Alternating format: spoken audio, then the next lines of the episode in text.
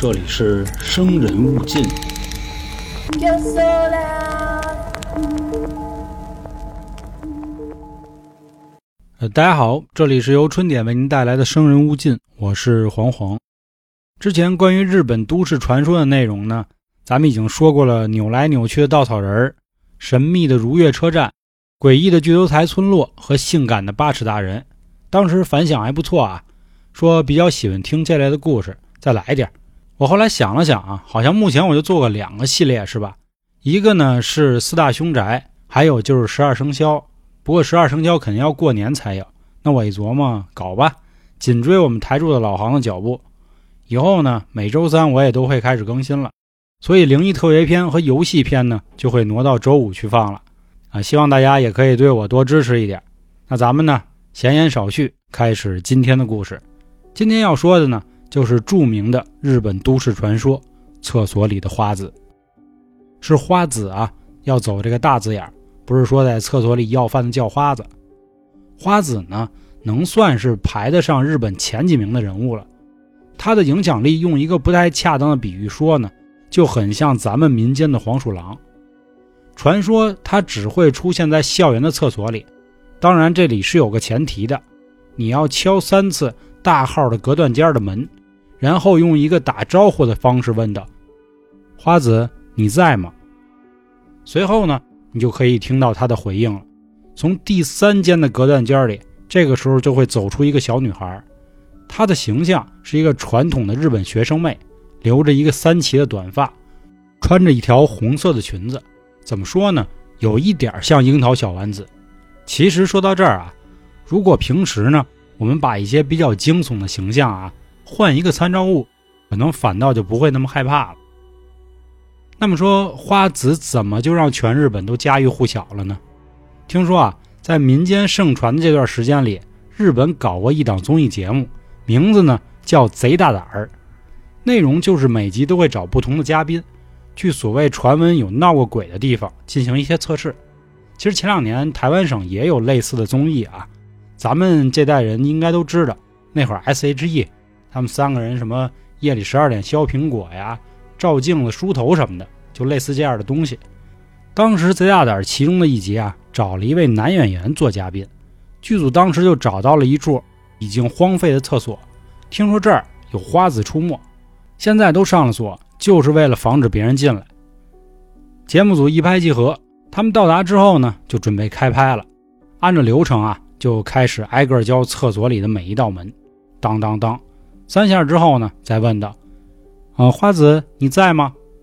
陪同一起进去的摄像师也跟着他从第一道门开始敲，也是说道：“花子，你在吗？”敲完之后啊，大家还等了一会儿，相安无事。后来他们就收工了。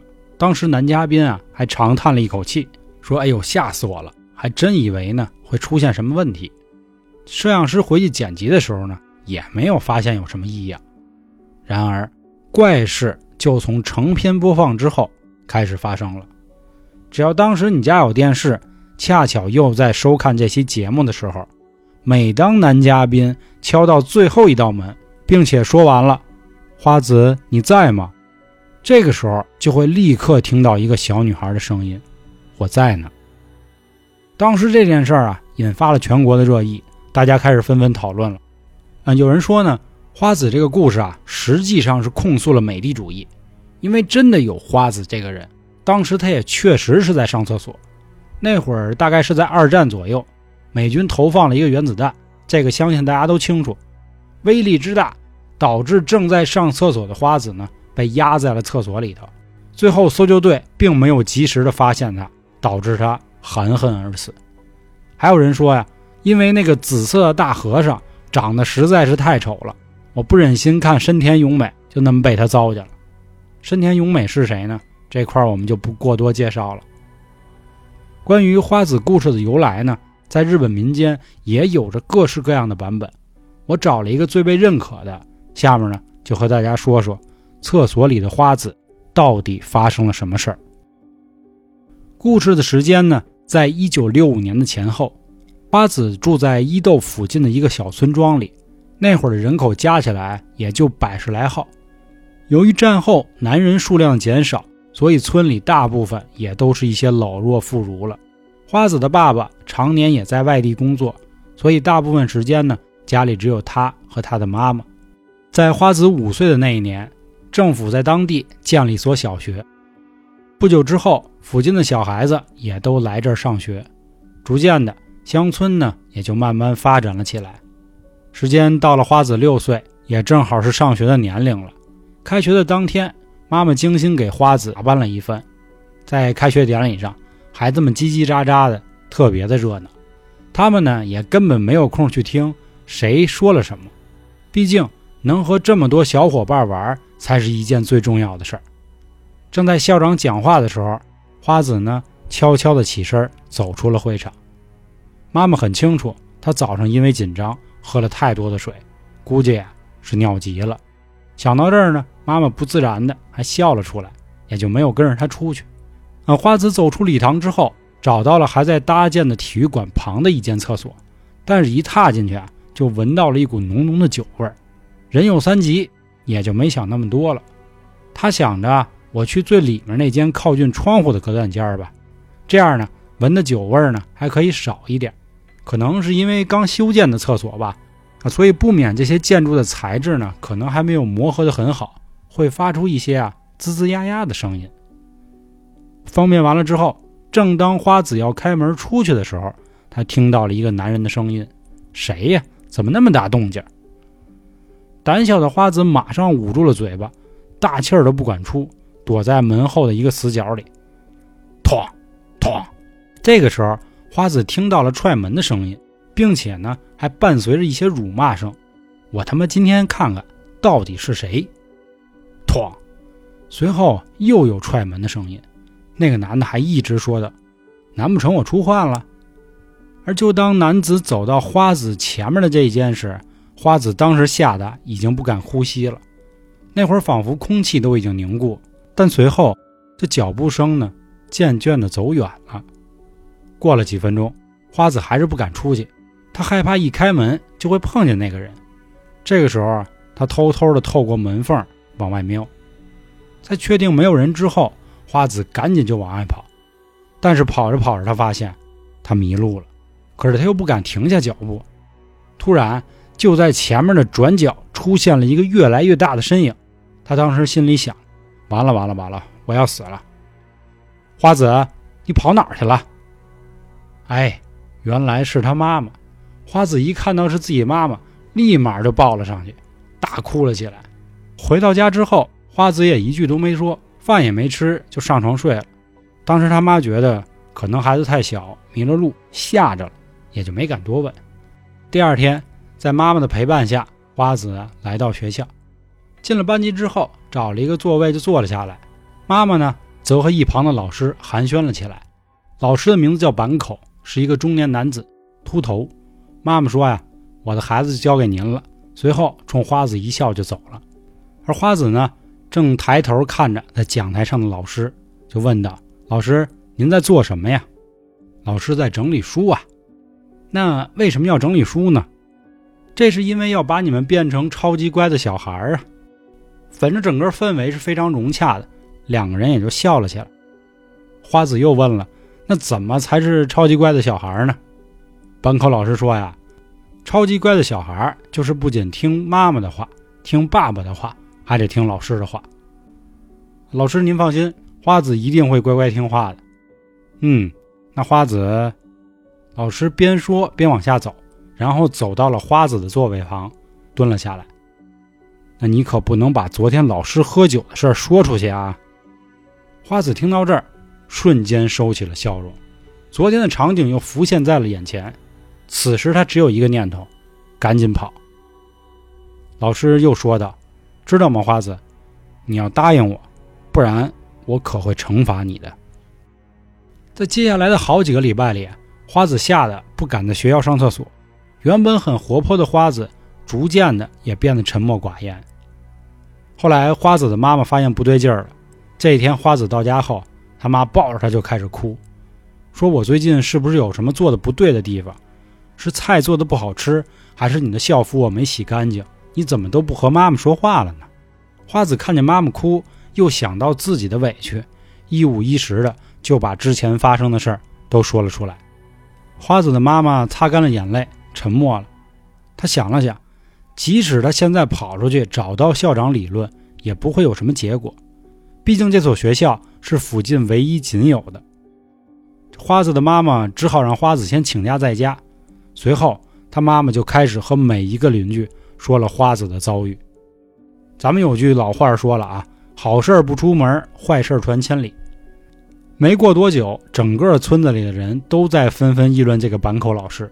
后来，校长在强大的舆论压力下解聘了他。花子的妈妈这又才重新让他回到了校园读书。可是，即使老师走了，花子依然还是很害怕。他担心有一天板口老师会回来报复，所以反而比之前啊更小心了。在学校上厕所的时候，他也会喊着和同学一起。有一天已经放学了，但是花子那天喝了太多的水，尿急。可是大家都已经走了呀，他只好求旁边的男同学：“阿森，你能不能跟我上趟厕所？谢谢你了。”在花子的央求下，阿森只好不情愿的就陪他去了。后来阿森在旁边站着就琢磨。说我这样也太丢脸了。说这都是女生跟女生一块上厕所，我一个男的在这干嘛呢？所以他越想越气，悄悄的就走开了。花子，这个时候突然出现了板口老师的声音。当时花子愣了一下，他心说：“我是不是听错了？”花子，我知道你在里面，赶快出来。花子发着抖，也不敢出声。这个时候又听到外面喊了：“你给我出来！”阿森已经走了，不会有人来救你了。我说过，如果你不听话，我就会处罚你的，对不对？他又像上次一样，一间一间的开始踹门。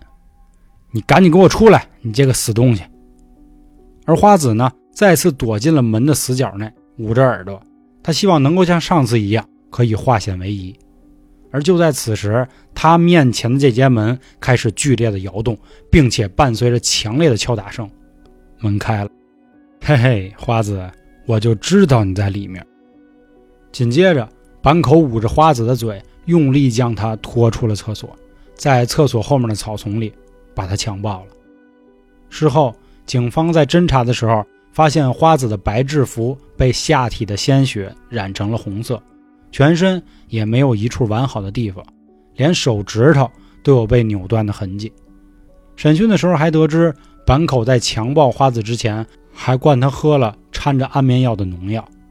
而花子在下葬之前，花子的妈妈希望她可以干干净净的走，但是发现怎么样都洗不掉她身上的血渍，即使帮她换上了新衣服，也很快就会被染成红色。而这一幕就好像是花子对这个世界的最后控诉。而由于当时日本没有保护儿童的条例，板口也就只被判了五年。好了，这以上呢就是关于花子的故事了。我看完之后呢，心情很沉重。我也没想到，一个如此被大家害怕的鬼怪角色背后的真相是这么可怜。而这则都市传说也一直影响着很多人。啊，我相信很多人会说啊，哎，这不就是一则传说吗？都是假的。其实呢，我觉得啊，我们没必要去在意说花子这个小孩是不是真的存在过。因为类似的虐童事件在我们的现实生活中都有发生过，比如前两年红黄蓝幼儿园虐童事件、继母殴打幼女事件，这些事儿每一次都直击到我们的心灵。我相信很多人和我一样都无法想象，说这帮畜生是怎么能对这些小孩子下手的。那说到这儿，我想起曾经的一部韩国电影叫《熔炉》，里面有一句台词。我们一路奋战，不是为了改变世界，而是为了不让世界改变我们。后来也正是因为有了这部电影的号召力和网友的舆论压力，韩国国会在二零一一年的十月二十八号，以二百零七票通过，一票弃权，压倒性的票数通过了熔炉法，来保护未成年人的更多权益。其实我们全社会，甚至是说全世界啊，也一直都呼吁。要给一些弱势群体更多的关爱，但是当他们真的出现在我们身边，又有多少人能做到呢？比如这些可怜的孩子，比如那些可怜的老人，甚至哪怕是一些流浪的猫狗，当他们出现在你身边，需要你帮助的时候，你是会挺身而出，还是隔岸观火呢？目前啊，咱们国家的刑法中还没有设立儿童虐待罪，只是把儿童虐待归到了家庭虐待罪里，这也就让很多的虐童事件变成了所谓的家务事。啊，在这块儿呢，我其实也想呼吁国家可以尽快的完善相关的法律，因为我们知道，再多的同情，再多的愤怒，再多的谴责，也抵不过实实在在的一副手铐。那些坏人只有在清楚这些举动会受到法律制裁的时候，才能收敛和不敢，而不是说等人们的舆论一过，又出现新的悲剧。愿我们都被这个世界温柔以待吧。如果您还有什么想法，也欢迎您关注微信公众号“春点”，里面有进群的方式。我是黄黄，感谢收听今天的节目，拜拜。